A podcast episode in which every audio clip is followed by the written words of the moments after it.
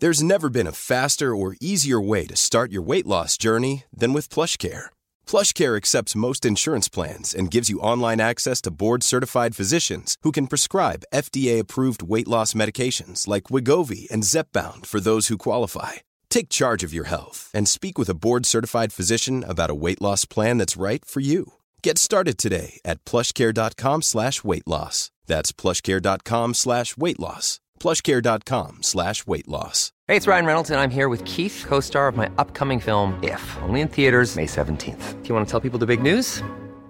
All right, I'll do. Sign up now and you'll get unlimited for $15 a month in six months of Paramount Plus Essential Plan on us. Mintmobile.com slash switch. Upfront payment of $45 equivalent to $15 per month. Unlimited over 40 gigabytes per month. Face lower speeds. Videos at 480p. Active Mint customers by 531.24 get six months of Paramount Plus Essential Plan. Auto renews after six months. Offer ends May 31st, 2024. Separate Paramount Plus registration required. Terms and conditions apply if rated PG. The Late Lunch with Blackstone Motors, Drogheda, Dundalk and Cavan. Check out the new sporty and spacious Renault Arkana in petrol and full hybrid. Guarantee delivery, low APR finance and 48-hour test drive. Visit blackstonemotors.ie. You're very welcome to Easter Week's Late Lunch on LMFM Radio. Great to have you with us on the show. Rain, I, I couldn't believe just coming in there now. The heavens have opened a cloudburst. I hope you weren't caught out in it. It's terrible to be caught in a shower like that when you're not prepared, isn't it? Especially when it's been relatively dry for a number of days. Anyway, weather forecast coming up after two, but it is to get milder as the week goes on. If you want to talk to us on the show today, don't forget the usual numbers 086 1800 658 by WhatsApp or text. Get straight to me here in studio. We've lots of chat to come over the next couple of hours, but we begin today talking energy. And my first guest has been with us recently, and we bring him back again today because he is an energy efficiency expert inside and outside of the home. I'm delighted to say hello again to Paul O'Reilly. Welcome back, Paul. Good to hear from you again, Jerry. Good. And and you too. Now, before we get to the meat of the matter, because we're going to be talking about cars and transport and the whole electric context, I want to ask you something as a follow up from the last day you were on us, because you did recommend uh, getting a little monitor for the meter, the e- the electricity meter coming into our homes, and you were fantastic about that. But I had a question from a listener that came in to me, and they said to me, the next time Paul's with you, would you ask him this? And it's interesting. You know these smart meters, Paul? Yes, yeah. Smart meters and the ordinary meter. They said, they asked me to ask you, they got a smart meter fitted. Is there any need to monitor a smart meter or can that interrogate and you interrogate it? Um, very good question. I mean, I suppose when the government was delivering those smart meters, it would have been very easy for them to give the consumer the same information that the small energy monitor provides. But the smart meters are kind of designed to feed the utility company with all of the information. So it is accessible, but not so easily, mm. um, which is a bit of a shame because, um, and one of the reasons that the, the I suppose, the utility companies didn't provide a, smart, um, a monitor was because then the customer might have two meters the smart meter, which is the, kind of the one you pay your bills on, and then this other one, which gives you an indication. So I suppose that's a very good question that the lady has uh, uh, has asked. But um, the, the information is accessible from a smart meter, but it's not simple. You've got to apply to the smart meter company. You've got to you know ask for historic information, and then you've got to read the data as it displays immediately on the meter. And you'd nearly want to be you know an electronics engineer to do that. Okay. The other items at you know 50, 60 euro are cheap and cheerful. Okay, so you, you still say get that monitor that you mentioned to me the last day, 50, 60 euro, and put it on regardless or not whether you have a smart or an ordinary meter? Absolutely, and I think until a bit of pressure comes on government that they start to download that information to the consumer, it's currently not available. Mm, isn't which is a shame. Isn't that a shame? Isn't that just you know, it's typical Irish, in my opinion. It beats Banagher when you think about that. The information is there, yet it's not being shared with the consumer. Come on, folks, we got to get our act together on this one and do this because this information is so, so Im- important. And when you mention the person who supplied the, the smart meter, you know the way. Who supplies that, may I ask you? Because you have the different utility companies. Who supplied the meters, the smart meters? Well, it can be supplied. But it can be kind of distributed through your own electricity, you know, company, whoever they are. Okay. But it actually comes from from uh, ESB network. All right. Okay. And it's a government supply, and it's a kind of a government rollout package. Okay, okay. Let's move on to what you are expecting to talk to me uh, about today on the show. And I just read that over one over, sorry, beg your pardon, over 10,000 new electric vehicles have been registered in Q1 22 here in Ireland. That's a combination of hybrid 24.5%, electric 12.5%, and plug-in electric hybrid 7.56. So at last, Paul, there seems to be a take-up and a move towards this, I'm sure pushed by the cost of diesel and petrol at the pumps and what's been talked about in the future. You came here one time and took Louise out for a spin in your electric car. Are you still driving electric? Uh, very good question. No, um, I got that car in 2016, and it was a, a Nissan Leaf, fabulous little car, mm. and I had it for maybe four years. And at, at at about that time, the infrastructure, national infrastructure for charging them, was pretty much non-existent, mm. and it was kind of degrading from the first day they implemented it. So I always knew I was an early um, an early person to take up the electric vehicles because it was easy. You'd pull up at a at a petrol or sorry at a charging point, whether that's in Applegreen service stations or car parks, and there's pretty much nobody else there, so you'd always get a charge. Mm. So I'm travelling from Mullingar to Drogheda and back, and my distance is 150 metres, so I'm charging once on the way there and back, and um, so 150 kilometres. Is it 75 each way? About that, yeah. Yeah, okay. More. And you're doing that daily, are you? Well, I was doing it quite a bit heading to St Atha, but when, when you're when you pull in at a point and there's somebody else ahead of you, and as the, as the popularity grew and the infrastructure didn't grow, uh, it was an impossible task. So I had to move back to a hybrid. And uh, but I mean, what I would say about the electric cars is, love them or hate them, we will all be driving them fairly shortly because um, the the, uh, the, the you know between the bans on petrol and diesel cars coming in, and um, the the availability of the electric cars we will all be back driving them. It's just a matter of the point in time when mm. we hmm. choose to. But they're coming in hard and fast. Just, you know, at the COP29, um, the Glasgow um, conference took place there in December. Um, I think it was over 32 countries and a load of cities had signed up to a ban on petrol and diesel vehicles mm. by 2030. But so, when, when when I hear what you have to say, that's a real pity because you should have progressed from four years of electric in 2016 to 2020 and, and moved on as such. But there you are. You tell us now the problem is infrastructure in the country. It, it, that that is a, a real looming difficulty. It always has been. But what's been done? Is there going to be more charging points, or will people, as a de facto situation, no new homes being built, have a charging point in their home? Well, I mean, just just one of the things that happened with, with this country. I mean, about probably a little over ten years ago, um, ESB you know, installed the, the national infrastructure, and they got money from government to do that. But there was never any money to maintain it. And this country can be ran for a lot of years without charging anybody for power, which meant there was no budget, there was no money. So each the amount of infrastructure that was available 10 years ago is actually probably greater than it is today, mm. which is a very surprising fact. And um, I sat on a lot of committees where we're trying to drive that infrastructure nationally and it was very, very hard to do it.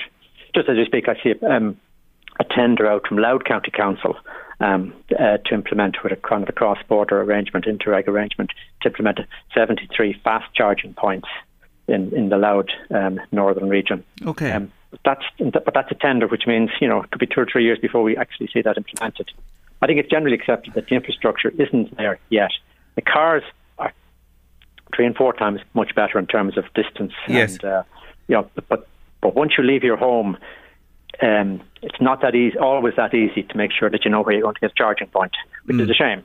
So you now you take your your commute seventy five kilometres each way. New uh, battery technology allowing ranges of four, five, six hundred kilometres even. A brand new type car would suit you if you could charge that at home. There'd be no issue with it, with doing that journey each day. No, uh, that journey is possible to do today. Yeah. Um, okay. I mean, my my dis- my my distance then was just under two hundred. Um, mm. uh, so you were in trouble, but, yeah, yeah. But, but, once you travel 100 kilometres, you're down to say 75 left. Yes. So you would get range anxiety. Okay, but now, so that issue's out of the way. Now, talk to me a home charging point. If you had a home charging point, I take it you could charge your battery up full overnight. You pretty much can, yeah. Um, it might take eight to ten hours to do it on a slow rate.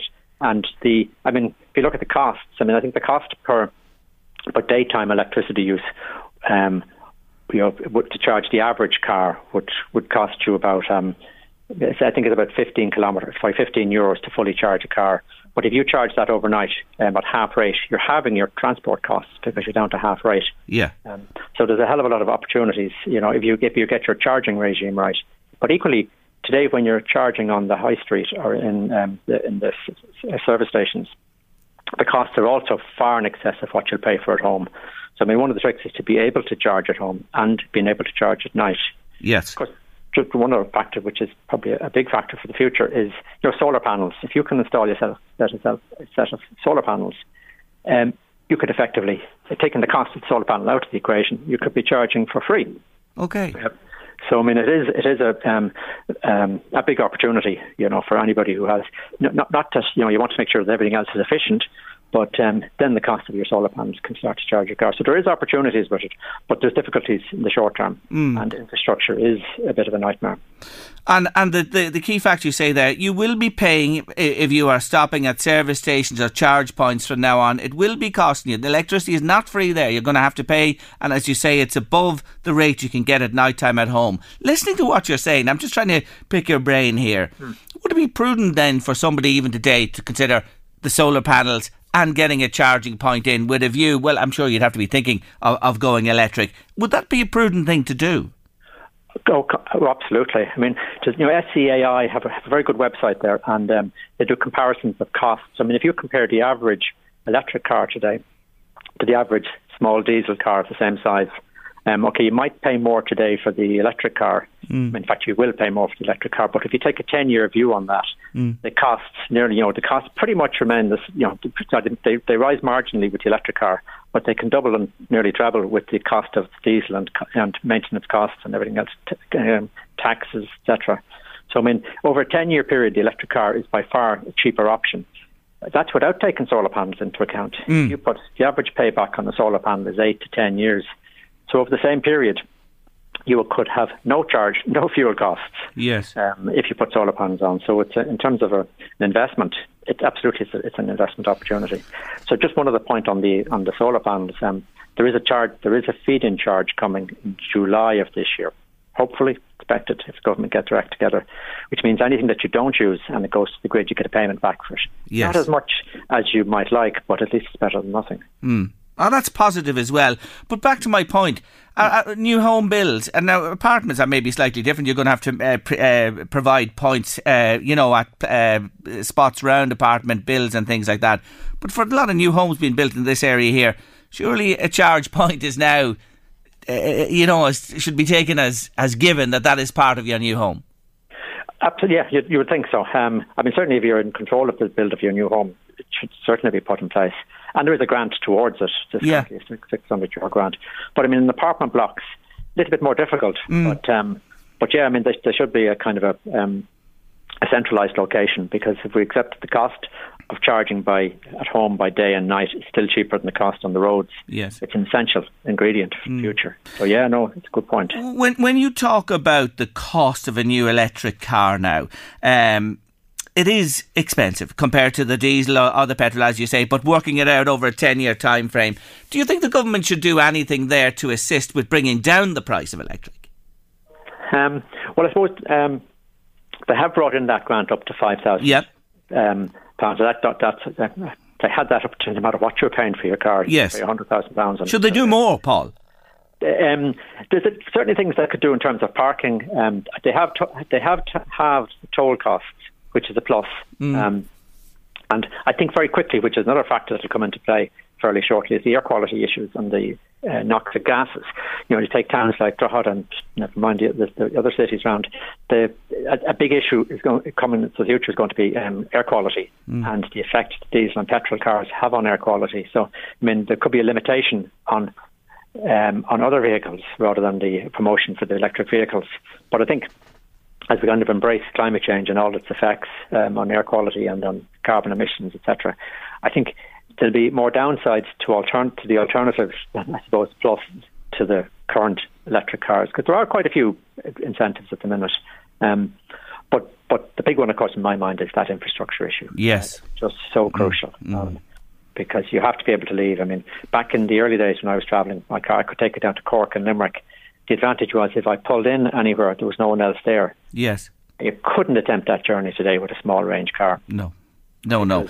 Uh, listener wants to know, ask Paul how often batteries need charging. Well, they need charging uh, you know, you, you run it down, I take it, in terms of miles, and when it's coming near the end, then you stick it in and charge it full. Is that the way it works? That's it. I mean, in fairness, mm. the, the, front, the, front, dashboard of all of the cars um, will give you exactly what the yes. range is. So as soon as you charge it, it'll tell you the range might be 300 kilometres. Mm. And as you drive, and as you drive at say 120 kilometres per hour, you'll see it moving down very quickly. Yes. As you drop your speed to just under 100 kilometres, you'll realise it isn't dropping so fast. Mm. It's like anything: the more power you use, um, yes, the harder you drive it, the quicker you'll see the power dropping.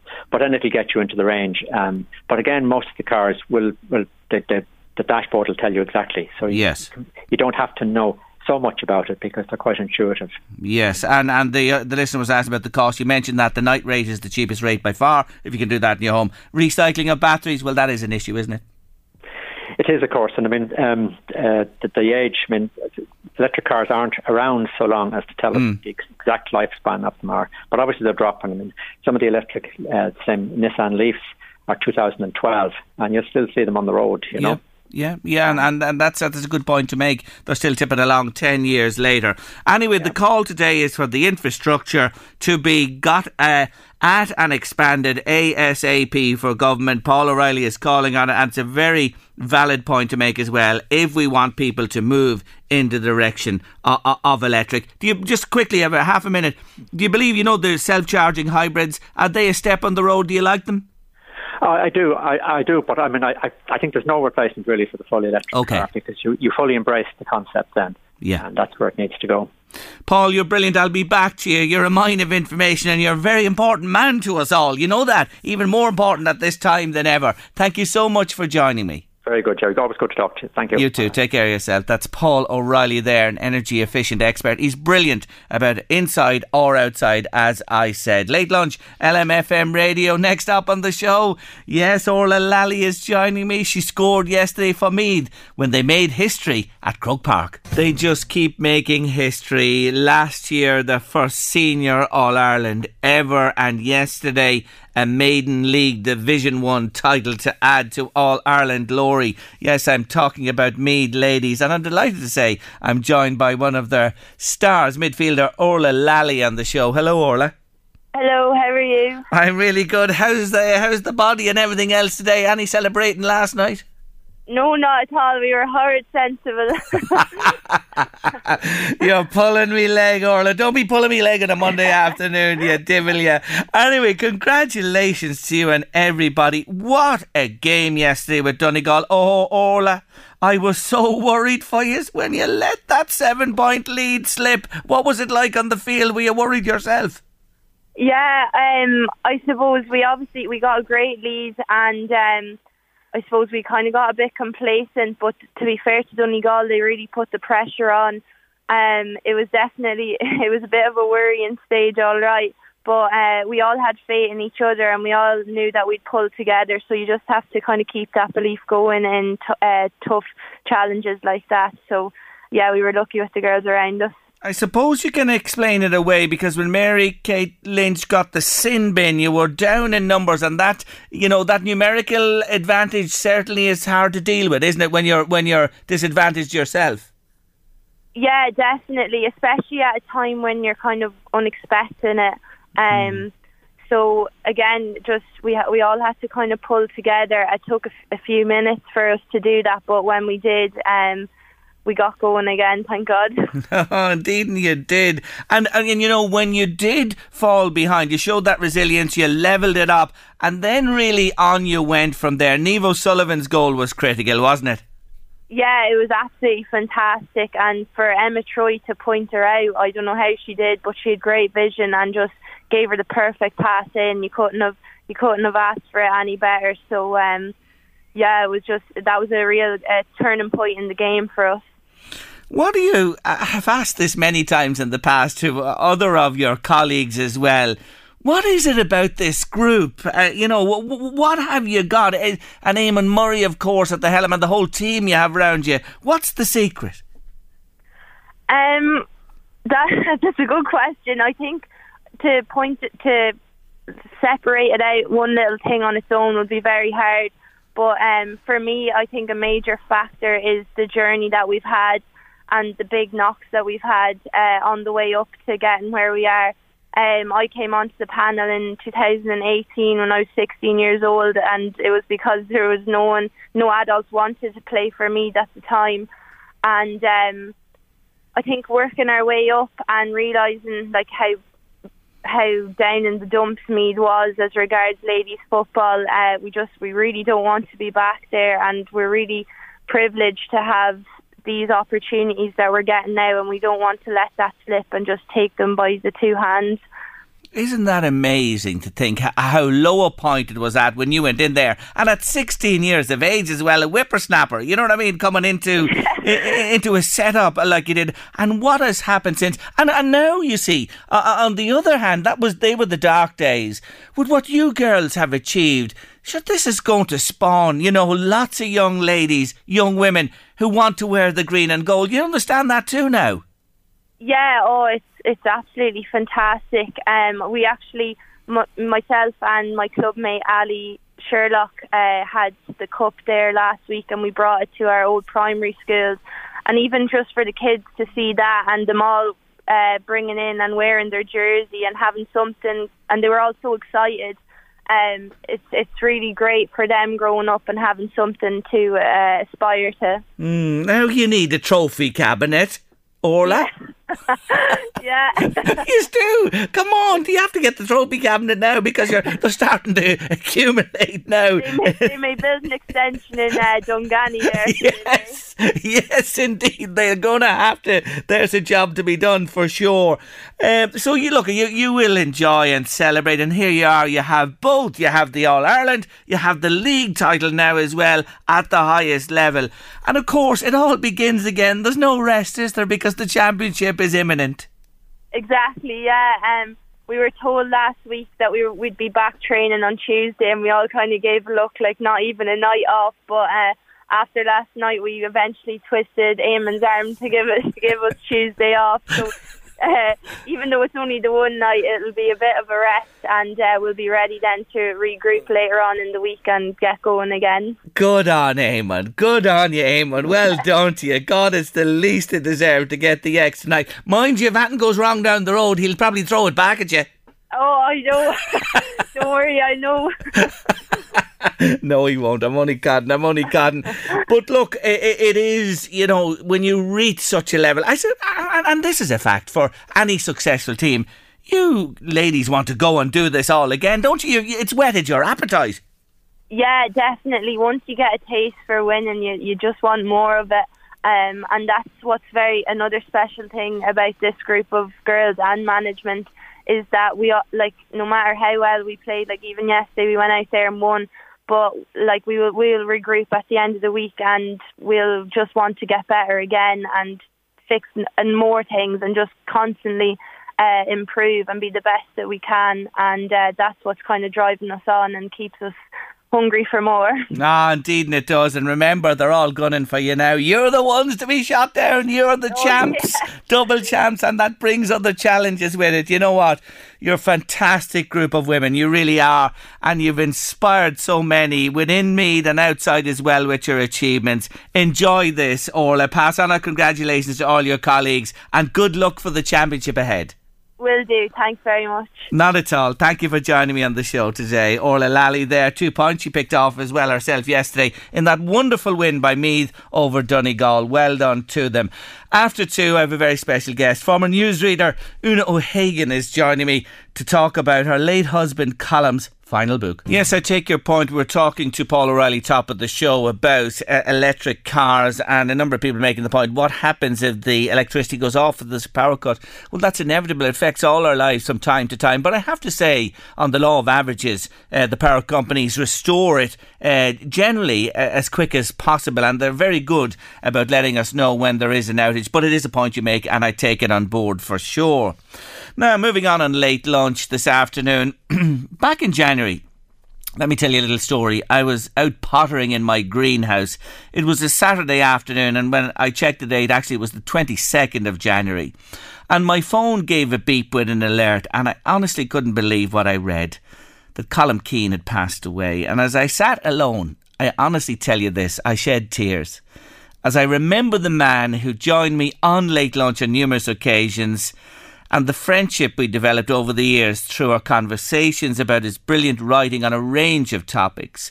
Colm uh, you, you'll remember him well, had a particular interest in what happens to us when we pass on from this life, penning bestsellers like Going Home, We'll Meet Again, and Heading for the Light.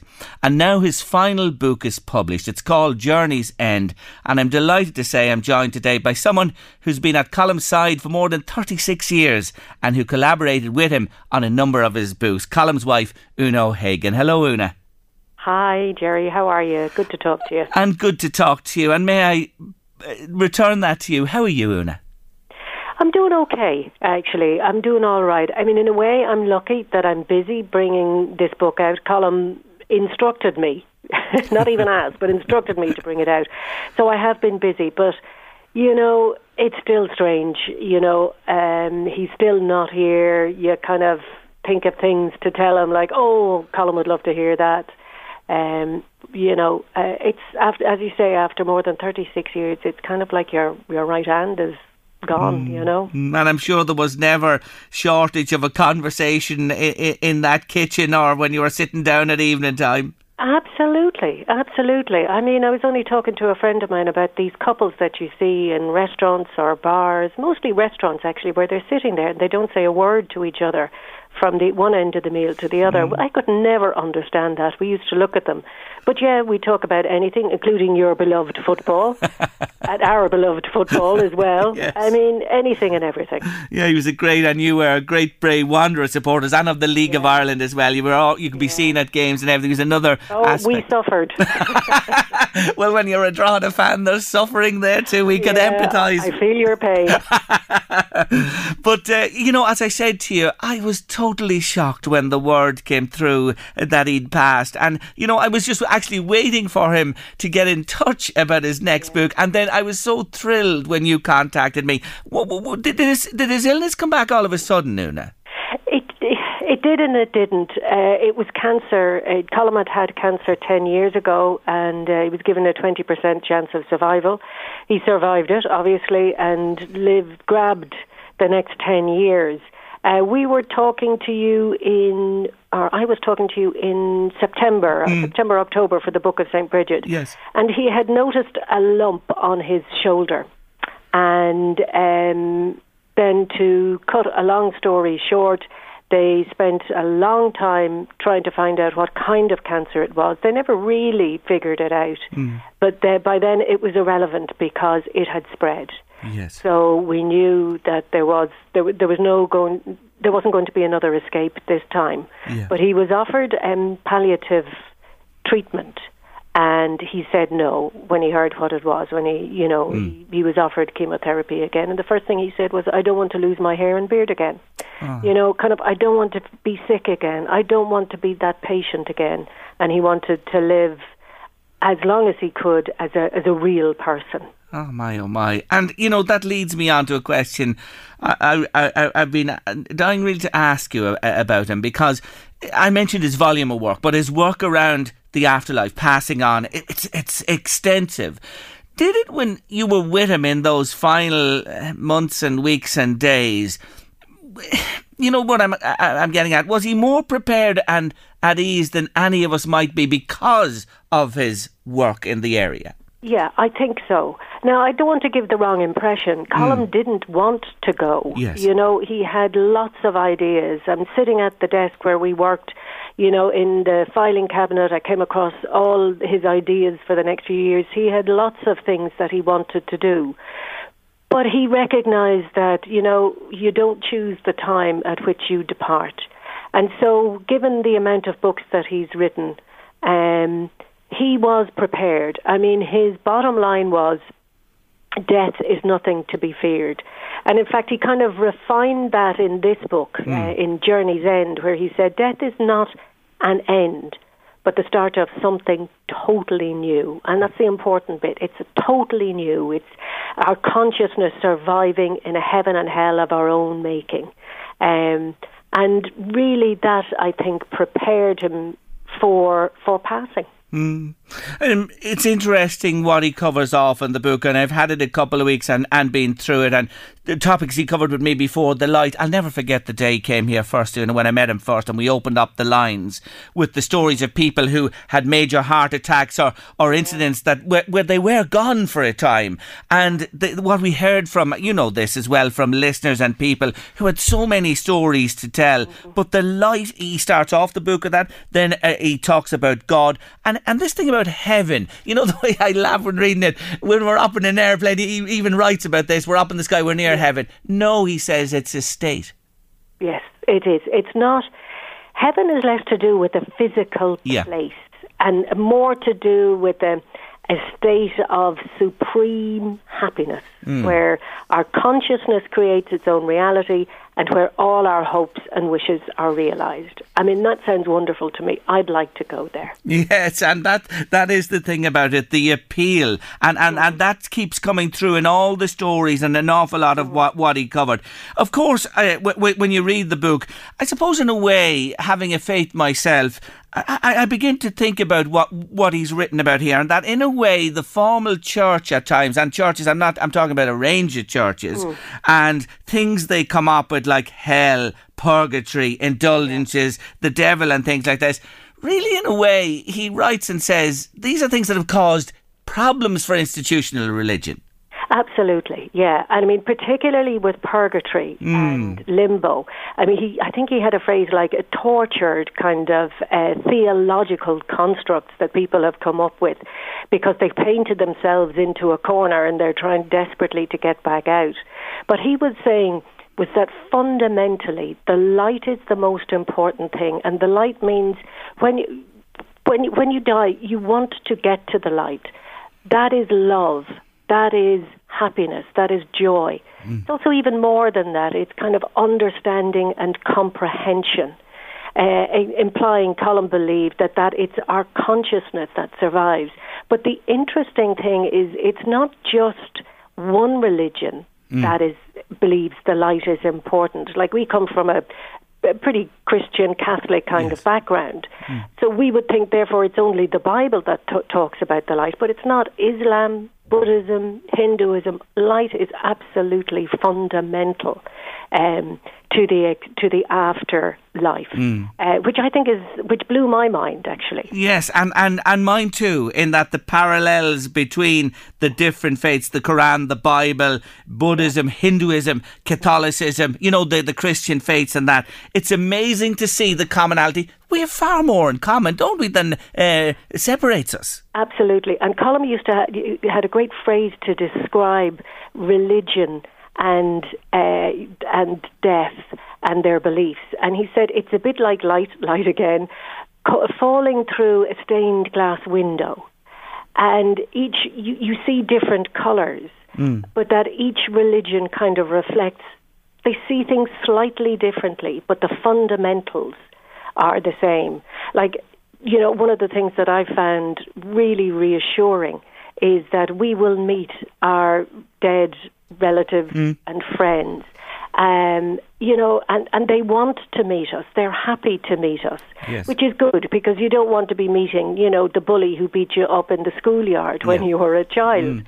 You know, um, how people recognized the people who were meeting them. They may not have met them before, but they knew them. They knew they were their kin.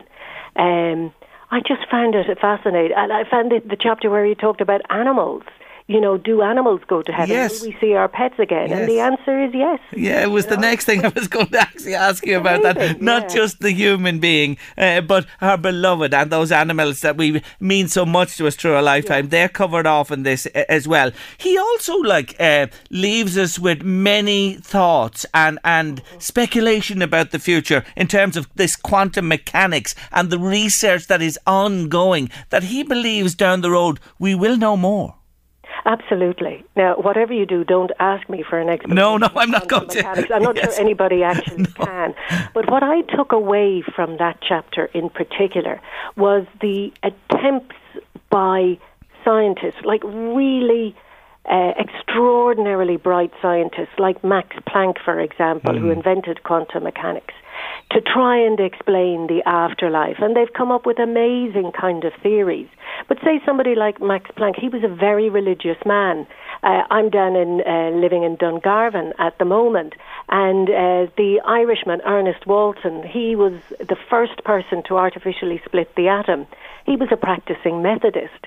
So this kind of assumption that you cannot that that science and religion or a belief in the afterlife or a belief in something else are incompatible is wrong. You know, it's uh, we we should try and and get over that. And the one thing, Stephen Hawking, you know, the famous physicist. Now, he was not a religious man, but Colm uses an amazing quote from him where he says, "You know, at the end, when all these subatomic particles are broken down, there remains light." Yeah. And you have light again. Mm. Yeah, talk about quotes. I have to read this one, and it's towards the end of the book, but I absolutely loved it. I just want to read this little uh, passage uh, to you and, and to our listeners. Uh, says Religion has also underscored the thoughts of comedian and movie maker Woody Allen. Death has caught his attention too, although, like the rest of us, he has found it easier to circumvent it as an issue for serious thought or debate.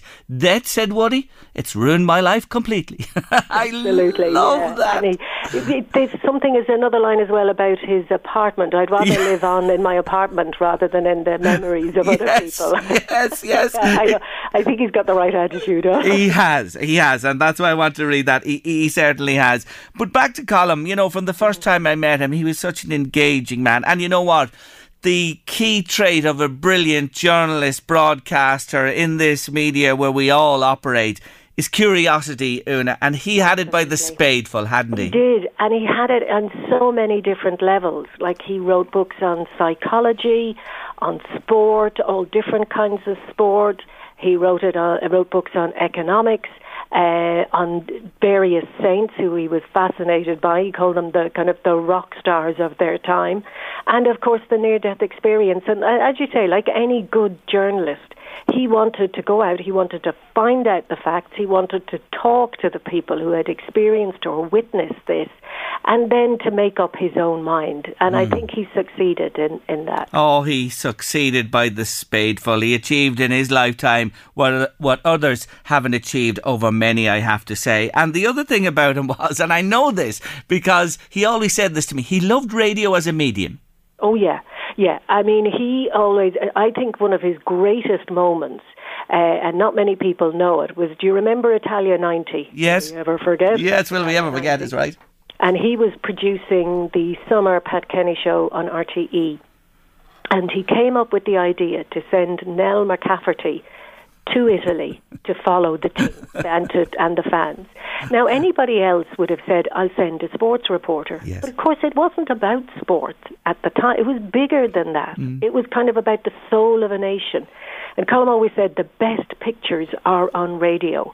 And Nell McCafferty was great at painting pictures. She was so good she won a Jacobs Award. Yes. But I think that program and Nell and Colm actually constituted a large part of the well, a fair part of the, the magic of a yes, 90. You know, you are so right. And it was so different and was thinking outside the box.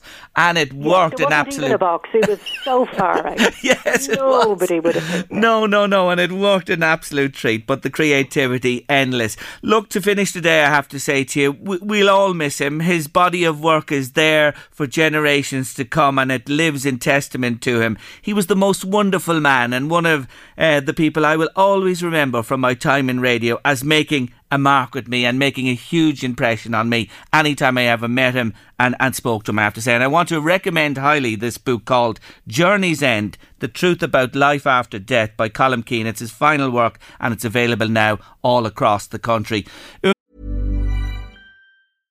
How would you like to look five years younger? In a clinical study, people that had volume added with Juvederm Voluma XC in the cheeks perceived themselves as looking five years younger at six months after treatment. Look younger, feel like you. Add volume for lift and contour in the cheeks with Juvederm Voluma XC. Reverse signs of aging by adding volume to smooth laugh lines with Juvederm Vollure XC. For important safety information and to find a licensed specialist, visit juvederm.com. That's J U V E D E R M.com. Not for people with severe allergic reactions, allergies to lidocaine, or the proteins used in Juvederm. Common side effects include injection site redness, swelling, pain, tenderness, firmness, lumps, bumps, bruising, discoloration, or itching. There's a risk of unintentional injection into a blood vessel, which can cause vision abnormalities, blindness, stroke, temporary scabs, or scarring. Talk to a licensed specialist to find out if it's right for you.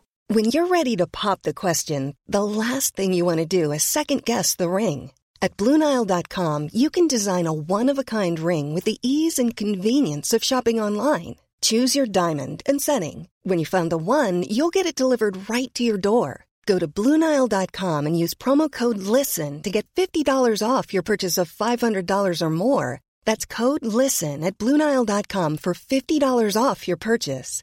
Bluenile.com code LISTEN. Hey, it's Ryan Reynolds, and I'm here with Keith, co star of my upcoming film, If, only in theaters, May 17th. Do you want to tell people the big news? All right, I'll do it. Sign up now and you'll get unlimited for $15 a month in six months of Paramount Plus Essential Plan on us. Mintmobile.com slash switch. Upfront payment of $45 equivalent to $15 per month. Unlimited over 40 gigabytes per month. Face lower speeds. Videos at 480p. Active Mint customers by 531.24 get six months of Paramount Plus Essential Plan. Auto renews after six months. Offer ends May 31st, 2024. Separate Paramount Plus registration required. Terms and conditions apply if rated PG. Una, I wish you well. We're all thinking of you, and thank you so much for joining me today. Yeah. Thank you. Thank you, Jerry. And by the way, Colm loved being interviewed by you. He loved your enthusiasm, your knowledge, and your uh, support. Uh, and maybe misplaced support of the League of Ireland. You're- as it may. You're too kind, and it's lovely of you to uh, say those words to me today. I deeply appreciate them. Una, God bless you. Take care of yourself. Take care. Take care. Bye Bye bye, bye bye. That's the wonderful Una O'Hagan there. Colm's book is Journey's End. I've read it. I'm going to give it to one of you after this short break. Colm Keane's book I have here, I'd like to give it to one of you. It's called Journey's End The Truth About Life After Death. Would you like a copy of Colm's book?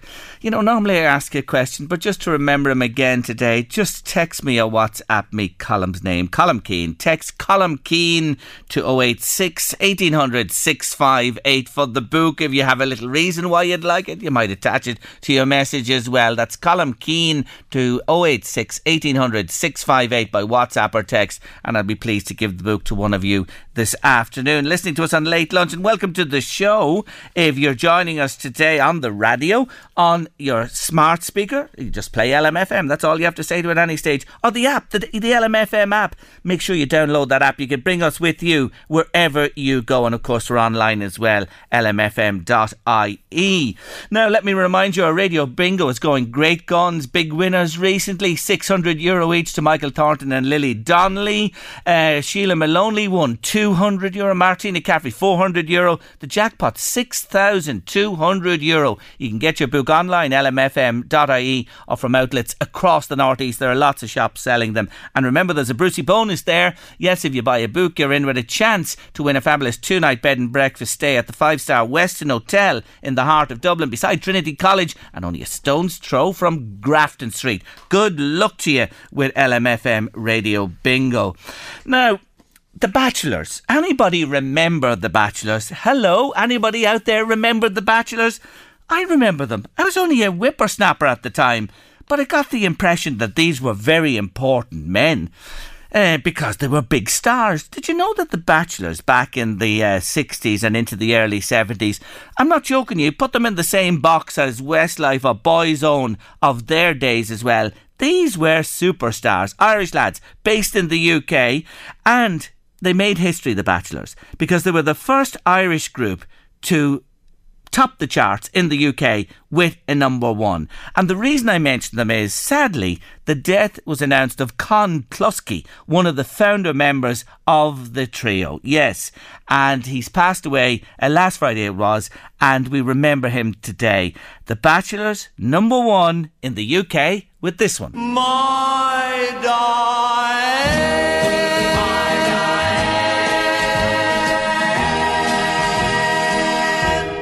Ah, simply brilliant. The Bachelors brings back memories. When I was a little fella, I can remember them playing on the radio at home and remembering Con Cluskey from The Bachelors who passed away in recent days, making history with that one. Diane, the first Irish group to achieve a number one on the UK singles chart. And over a lengthy career, they released more than 70 albums, appeared in two movies, and performed at venues all over the world. They were stars in their day, and lovely to remember Con and the boys on late lunch this afternoon. What a weekend of sport! Oh my God, what a weekend of sport! And besides the sport, we had a lovely christening over the weekend. Yes, my little grandson was christened Harry Gerard Kelly, and what it was, I'll tell you, it was just a lovely time we had as well. And congratulations to Sean and Jared, Harry himself, and his sister Pippa. That we had a lovely, lovely day with them, and we thanked them for it. But on the sporting front, oh my God, Scheffler wins the Masters. No surprise, the world number one. He's been coming like a train for the last year. It was magnificent. Tiger made the cut and made it to the final day. He's coming to the Open at St Andrews this year. The tickets are gone already once he announced that. He is the greatest superstar. Well done to Scheffler. What about the match yesterday? Liverpool fans, City fans, were you happy? Who's the happier? Have to say, it was 90 minutes of wonderful football. Four goals, could have been more. Action all the way two absolutely brilliant teams, and it was great to see a big build game actually living up to its reputation. And the Grand National, did you back the winner at 50 to 1? I'd 125 to 1 shot. Sure, he fell. What else would you do at 125 to 1? But I'm sure people picked up money and Irish connections again, winning at Aintree. An unbelievable sporting weekend, and of course, capped off the icing on the cake with Meath Ladies winning the National Football League title. We were talking to Orla Lally a little bit earlier on on the show. You're at late lunch on LMFM radio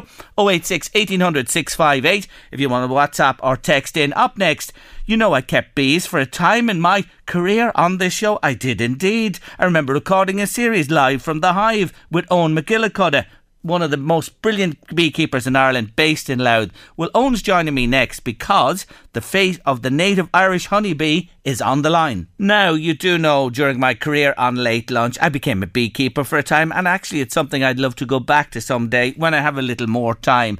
But my mentor uh, those years ago is an absolutely brilliant man. He comes from beekeeping, uh, beekeeping dynasty, I have to say. He's based in County Louth outside Dunleer for quite a number of years now, and I'm delighted to say hello on Late Lunch again this afternoon. He's a, a champion beekeeper as well. Owen McGillicuddy, hello.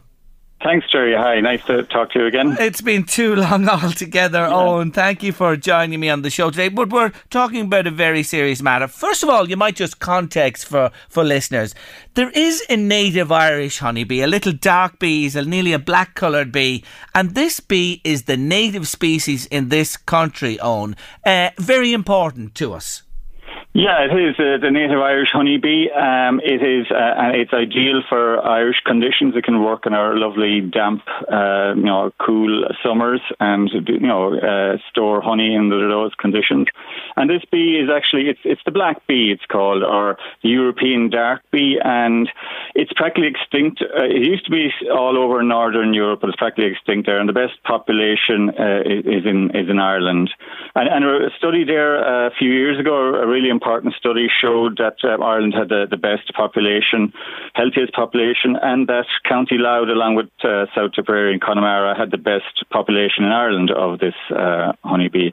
Um, and actually, it was actually just even recently, NUIG have done uh, some more work, and they showed actually that the native honeybee of County Louth is actually distinct. It is actually, you know, uh, uh, distinct to this area. So it is actually a very localized bee and adapted to conditions here in County Louth. You know. And then it's widespread in Ireland beside the areas you mentioned as well. But there's a real concern now for its future. Why, Owen?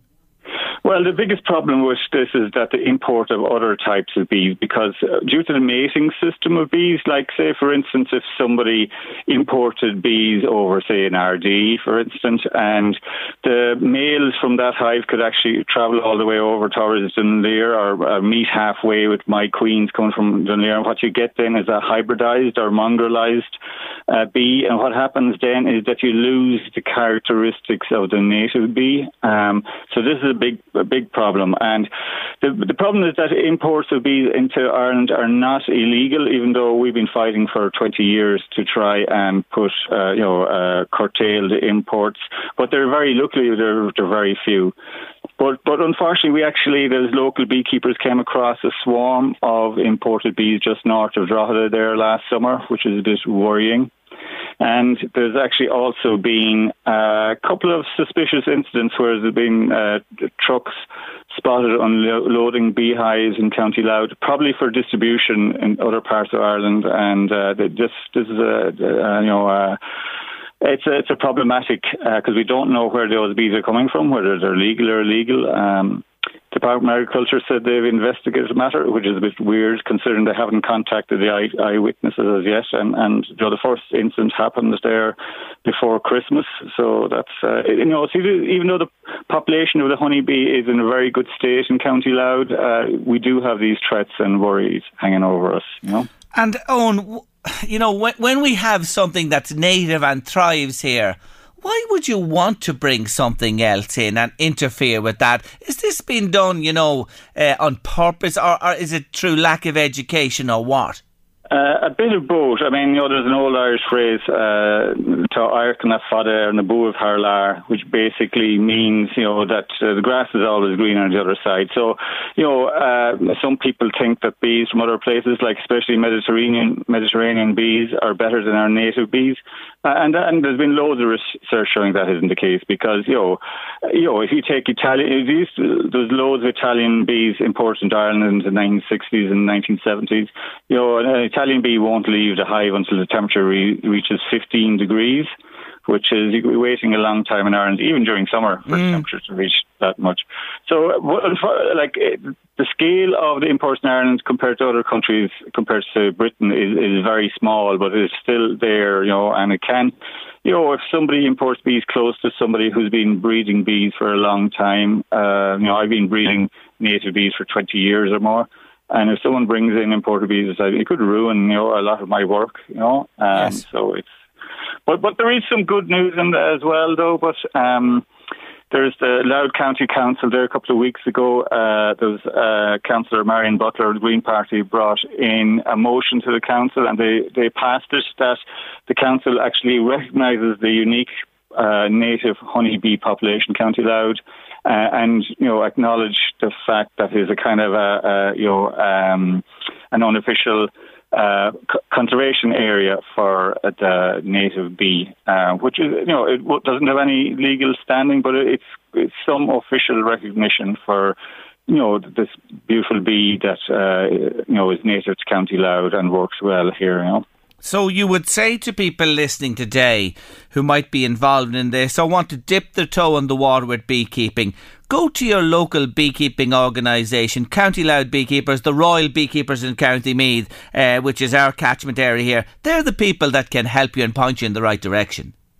Absolutely, yeah, and you know, it's like I mean, I would be more familiar with County Louth, and they yeah. have a very good system for beginners, and they help uh, supply um, local bees. They actually have even this year, the last two years, they're taking part in a program, a national program to be lo- uh, to breed local bees, and that has been highly successful. They've They've bred last year. They bred a few hundred uh, queens for uh, local distribution, which is which means you know when you're supplying local bees to beginners, it means that they won't be tempted to go further afield to, mm. to get their bees. You know. And I'm just thinking of what you mentioned with the bees, which is pe- uh, peculiar to the honey as well. We often hear about manuka, but as you pointed out to me, and we understand, locally produced honey by native bees, drawing from the local area, is as good as anything you can get.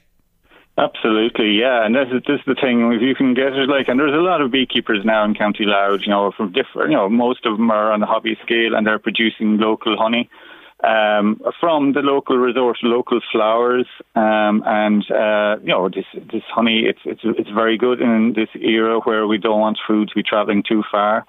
Um, and it's unprocessed uh, compared to a lot of the imported honey you see on the supermarket shelves, which would travel thousands and thousands of miles and would be uh, highly processed before it gets to, to the consumer. You know? Oh, there's nothing to beat local. I can, I can vouch for that for sure. Yeah. Um, what about uh, just moving uh, slightly aside from this uh, to the current uh, beekeeping year? God Almighty, Owen two weeks ago only, or maybe a little more, it looked like the dream team of a year, weather and bees and flora, flora, uh, flora and fauna all coming in sync with lovely weather. By God, I'd say the last couple have stopped that, Owen.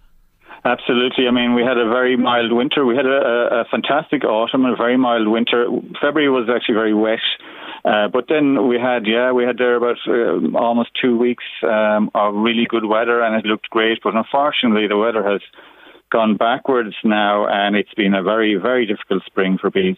And, and actually, on that point, uh, Jerry, uh, while I'm here, you know, I would encourage or uh, ask all, say, um, uh, residents associations, tidy towns, and everything to um, try not to cut, you know, the large areas of public, uh, you know, grass around, uh, you know, the, the, the county because it's not only honeybees. Honeybees are at least you have bee- beekeepers to look after them, but you have coming out of the, the tough spring now. You have bumblebees and hoverflies and butterflies um, and social, uh, sorry, solitary bees and they need food. And you know the most important food this time of year is actually pollen and nectar from the dandelion. So it's important. Like, and a lot of tidy towns have adopted now the uh, "don't mow, let it grow." Philosophy where they only cut around the verges or they cut where children are playing, but other large swathes of uh, uh, grass are just left uh, to flower. And this provides us fantastic food for our native pollinators, which are under terrible threat at the moment. You know, we, we it's reckoned that probably we'll probably lose we have 100 species of bee in Ireland, and it's reckoned in the next less than 10 years, by 2030, they reckon we'll lost we'll have lost 30% of them. Mm. Um, so you know everything you know you can do to allow uh, nature to to flourish. You know, just allow you know, and, and even you know if you say a town like Drogheda, there must be you know, uh, there's tens of acres of, of green grass there. That's just uh, a lot of it is mowed for no real reason. Yeah. Um, and and in this day, day and age of uh, you know um, climate crisis, when you want to cut down on the use of fossil fuels, and the fact that you know we're probably in a fuel crisis as well, you know, it's a good idea to kind of ease down on the mowing. Yeah. Um, you know, in large large areas anyway. You know. Yeah, and the council they've issued that statement for you, but they can help you as well by not mowing the verges and that, not letting them get out of control. you know that would cause problems, but leave yeah. the dandelions. The, the spread of dandelions is fantastic. They look lovely as well, the yellows. And as Owen says there, you'll be helping not alone uh, our native species of bees, but all the other solitary bees and creatures as well. What about on the disease front, Owen? Varroa, mite, and, and other things. Uh, still a big issue for all yeah, beekeepers? I mean, uh, as you know, like the Varroa was always the big issue for, well, since it's arrived in Ireland uh, over 20 years ago. Um, but there's been a lot of advances now in that, in that it's a lot of beekeepers have turned away uh, towards non-treatments. They've actually, a lot of bees have become resistant uh, and they're able to um, fight the, the Varroa themselves without being uh, treated. Um, and there's a lot of wild bees, wild honeybees. Uh, the Varroa would have wiped out most of them, but they are returning to the wild, and these would have natural resistance because obviously there's no beekeeper there to to give them treatments against varroa.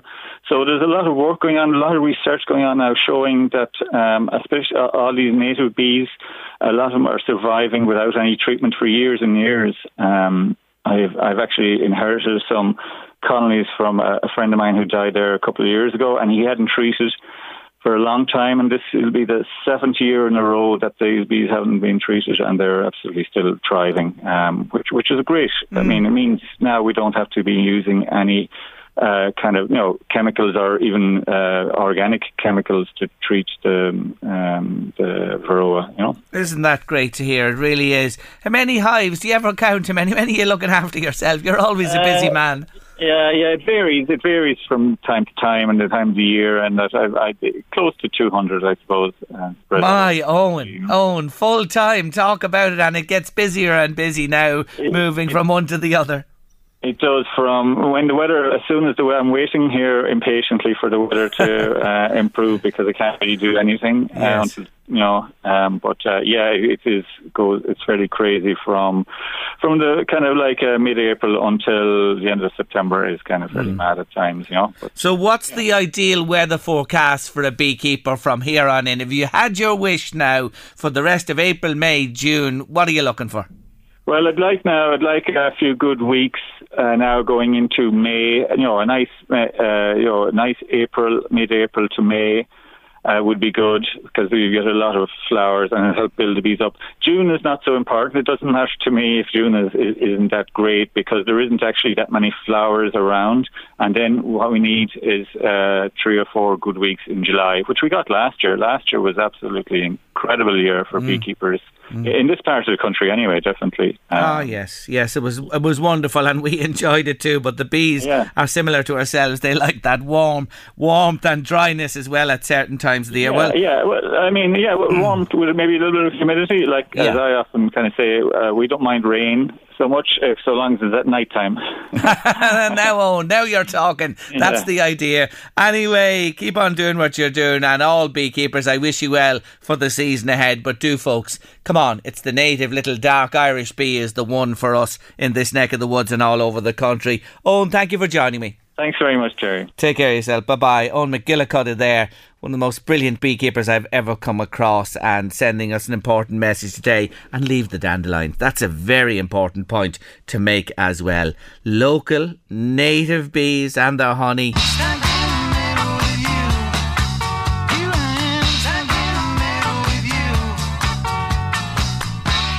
You just got to let it finish to the very end there. How many times in my life have I been at meetings and on committees and that song going through my head? Oh my God, if I had a euro for every minute I wasted, I would be the wealthiest man in this country. Gerry Rafferty and Stealers Wheel there. 49 years ago, it was in the charts. 1973, it hit number 8 in the UK and 6 in America a standard bearer of a song for sure on your late lunch this Monday afternoon. Now, uh, on a serious note, the HSE are urging parents and carers to discard certain Kinder chocolate products. Just want to bring this to your attention again. Uh, that uh, they issued a statement again in recent days to the Food Safety Authority of Ireland ex- an extended food alert concerning the recall of certain Kinder products and advising consumers that these products should not be consumed. If you have them in your home, don't don't please consume them. Put them to the bin. Get rid of them uh, because uh, Ferrero, uh, the parent company, has in- instituted an EU wide withdrawal and recall of a range of products. So to be on the safe side, please do err on the side of caution because there have been uh, 15 cases of salmonella since the end of January uh, here in Ireland. So you really do need to take care. And of course, Easter, chocolate, eggy time, all that type of stuff. Actually, we'll be talking about it on the show before we break for the Easter on Thursday here. A lovely reaction to my chat with Una O'Hagan. Ain't surprised. She's just gorgeous, isn't she? And She's on her own now. Yes, she lost her son. I didn't mention it to her, but we know that that Colm and Una lost their only son some years back, and now Colm has passed on, and Una doing the best she, she can, as you heard. They're publishing Colm's last book, and got lovely comments in from people saying, "Loved the man, loved his books, really admired them, wishing Una well." Etc., etc. On it goes there.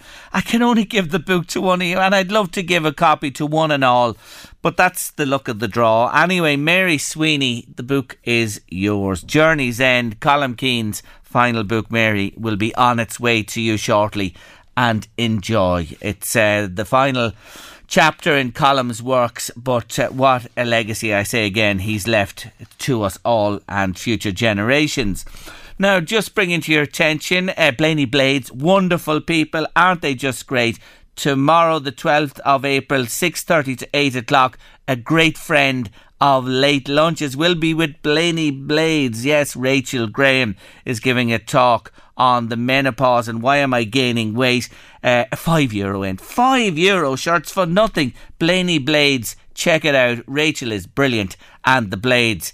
Uh, Lorraine and all the crew up there do absolutely wonderful work. That's tomorrow Tuesday between 6.30 and 8pm. Five euro it'll set you back to go along there. What about the truckers in Dublin? Have you a view on that blocking uh, the the uh, the East Link Bridge? They're causing chaos, and I know, I know they have a point as well. But why should they affect all of the rest of us in making the point and causing pandemonium in the city? If you have a view, 086 1800 658 by WhatsApp or text. Soundtrack after three, it's a great one. And we'll hear why educating children in CPR is so important. I mentioned the truckers blocking the East Link Bridge, and I know it's very difficult for them. Life is very difficult for everybody at the moment, but making it more difficult, stopping people getting to work, if there's an emergency, uh, with ambulances or somebody has to take somebody by car to a hospital or there's appointments to be met. Do you think about this, fellas and girls? Do you really think about this? And I know you want to make your point.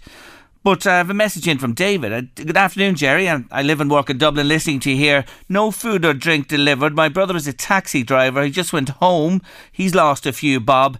All I can say is they must have had lots of diesel to waste to be at this. They should be arrested, says David. Thank you indeed for your message this afternoon. And I know we protest and we have to make a point. point, and we'd all love cheaper uh, diesel and petrol prices for sure, cheaper electricity and gas. But it's just a facet of life at the moment, the way this has gone. Hopefully, it won't last long term. But I say it again, I often say it that, you know, people who hit vulnerable people when they're protesting, it's wrong. I say that. And I understand your grievances, but it is wrong when you think about others that you're impacting on. I want to say hello this afternoon to Catherine McGuinness, who's in Morocco on our lilo, on our sunbed, enjoying the beautiful sun, listening to late lunch live on our smartphone app. Jermaine McCabe is there with her as well. You lucky ducks. Thanks for sending us the message. Hope you have a great time there and keep on listening for sure. I'm going to dedicate my song for my soundtrack now to both you, Catherine and Jermaine. Anyway, my soundtrack this week, let me tell you about it and the movie it comes from. Since 1937, there have been four different versions of the movie and its featured soundtrack this week. The original starred Janet Gaynor and Fredric March in 1937, as I said. 17 years later, then, in 1954, Judy Garland and James Mason, two big stars, took the lead roles. Before 22 years on, in 1976, Barbra Streisand starred opposite Chris Kristofferson. What am I talking about? What's the name of the movie and the soundtrack? Well, the most recent remake is 2018, and it's the pro- one you're probably most familiar with. And even though 80 years separate the first coming to the big screen of the movie and the latest one, the central theme has always remained the same.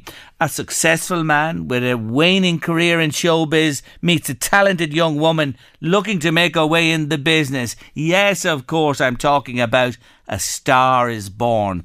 Of the four versions, the original is the template, but didn't really stand out. The 54 version is an epic of almost three hours long. 76 Streisand and Kristofferson is regarded as the worst version, with Bradley Cooper's most recent remake topping the lot, obviously learning from the mistakes of its predecessors. So let's get going this week with some music from the soundtrack of A Star is Born with this one from Lady Gaga. Letters on the sky, burning in your eyes. You look at me, babe, I wanna catch on fire. It's buried in my soul, like California gold. You found the light in me that I couldn't find. So when I'm all choked up, but I can't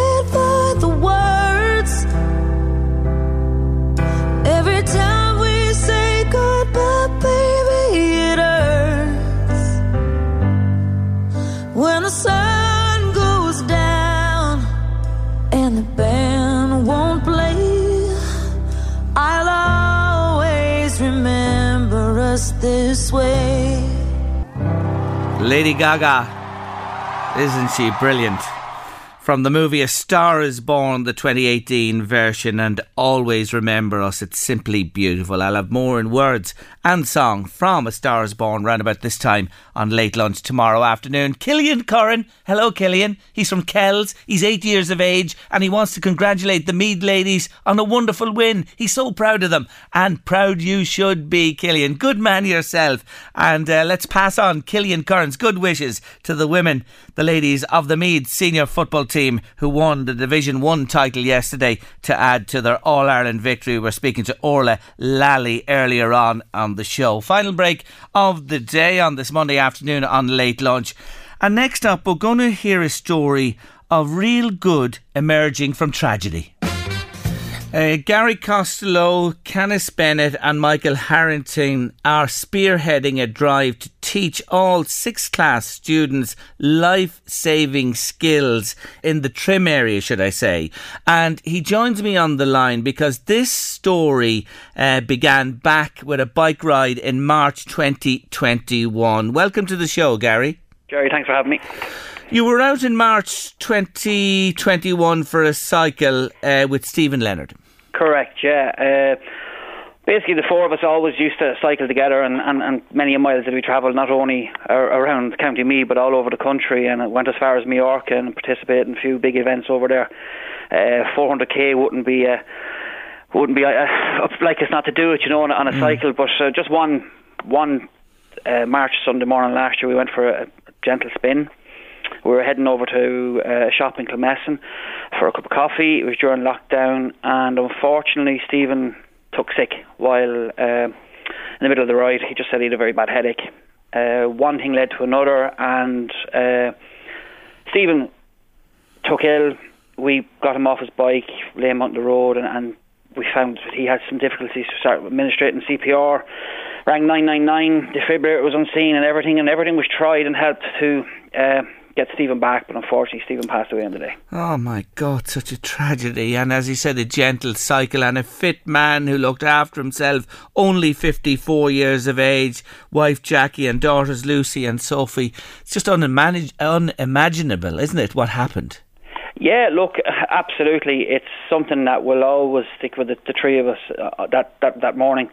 Uh, what we went through, uh, people always say you must have been shocked and stuff like that. But we weren't. I have to say, Canis, you know, looked after one side of the thing, I yep. did another, and Har- Michael did another thing, and we all had our parts to play in the morning. But I'm just unfortunate that things just didn't work out for Stephen on the morning, and. Mm. Uh, that's where we're spearheading what we're trying to do at the moment. You did everything as you say. Immediate CPR, the defibrillator was there, 999 on the seat quickly yeah. as well, and nothing could be done. But this has led, as I said a few moments ago here in the show, to some real good coming out of this and, and, and, and, and a great initiative, may I say. Tell listeners what you're doing. Well, we tried to make, after a conversation with Stephen's wife Jackie and his two daughters, we felt we wanted to give something back to them as a family because we were out with them that morning cycling and we wanted to finish that that cycle uh, together and hopefully kind of raise some money. So we came up with the charity cycle on the Maybank holiday, mm.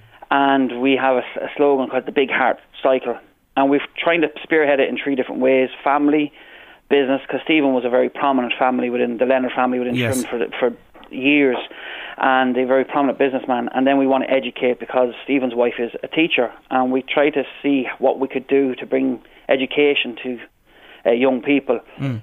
Now, when you look at the communities all around, we all we, have, we should be so grateful for the GAA because the GAA go out and sponsor or, or raise money, and they train their volunteers to have defibrillators on walls. And we were lucky that day that Dunderry had done that. Like, yes. And we, as a group, we knew some of the CPR, and uh, I did a course afterwards with cohort training in Trim, who's actually come on board with us, and, and they're supporting us in our ventures. But we want to, not in secondary school, but in sixth class primary kids, that we want to teach them the basic knowledge of first aid, from everything from burns to assessing a situation to CPR. Like, if you're a parent out there, how many times have you told your child to?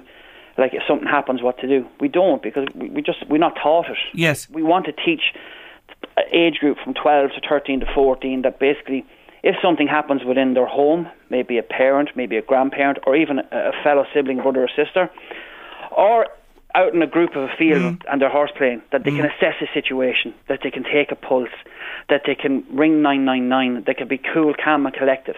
And that's all happen by training. Yeah. So our aim is to raise some money some, for some vital funds for the Irish Heart Foundation, some local charities, but really is to educate the sixth class students, firstly in St Mary's. If we get enough money in, we hope to do all the sixth class students of Trim, County Meath, Very good. because it is the heart of County Meath, and Stephen was a very proud Trim man. Mm.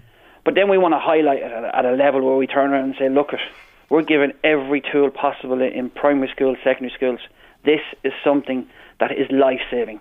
This is a life skill that can maybe determine someone's career choice. They might want to be a doctor or a nurse, or they could have an incident in their life where they can rely on this training and say, I was trained, I can do X, Y, and Z, and hopefully the outcome will be, you know, a positive one Yeah. and it's not a big ask from like I know we're in a recession and we're going into one or whatever, but like this is a life saving skill, and if Mm. I- Stephen's legacy could turn Yes. around and have this. I, I, I really like this because it's been left to transition year at the moment. But you're right, when a child, uh, you know, is about 12, 13, 14 years of age, God, they have a range of skills anyway, and this is just another another of them. And I commend St Mary's in Trim with the pilot project and your ambition to have it all uh, across Trim at, at the sixth class level, and then beyond that, hopefully, this can really take legs. I, I, I certainly believe.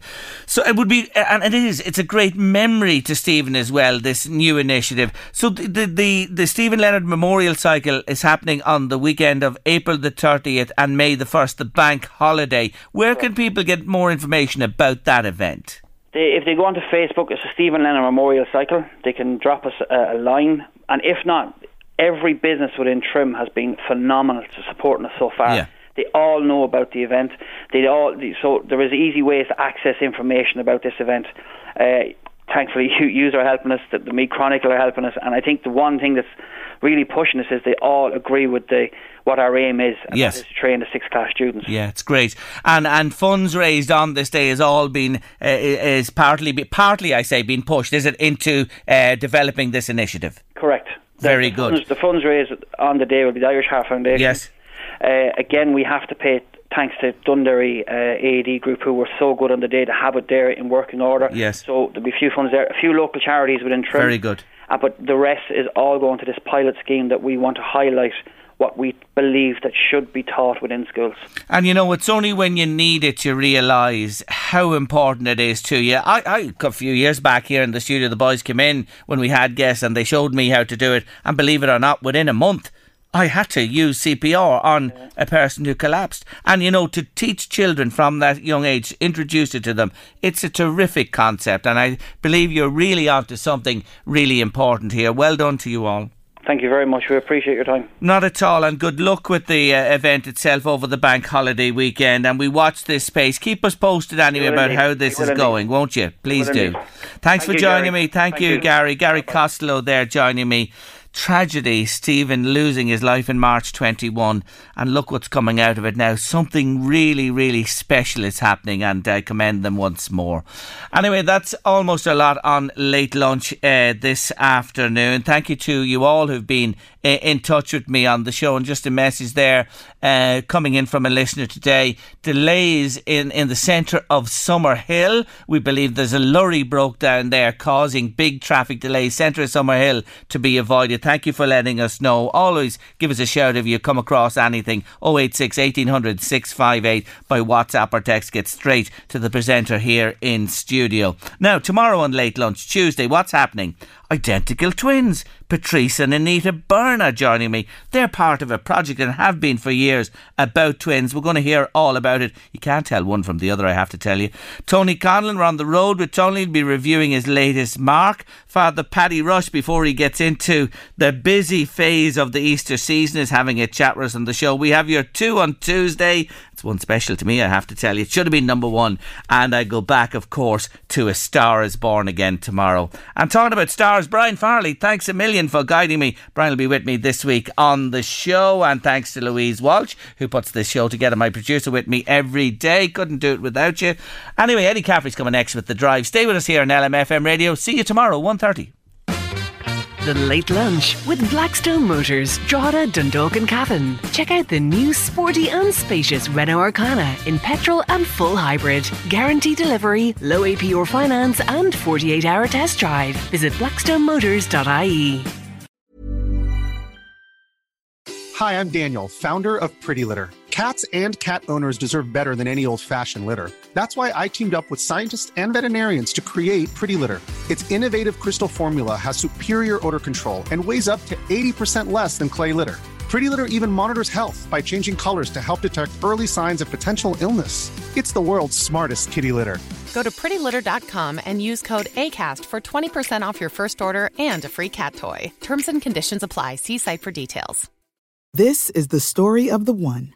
As head of maintenance at a concert hall, he knows the show must always go on. That's why he works behind the scenes, ensuring every light is working, the HVAC is humming, and his facility shines. With Grainger's supplies and solutions for every challenge he faces, plus 24 7 customer support, his venue never misses a beat.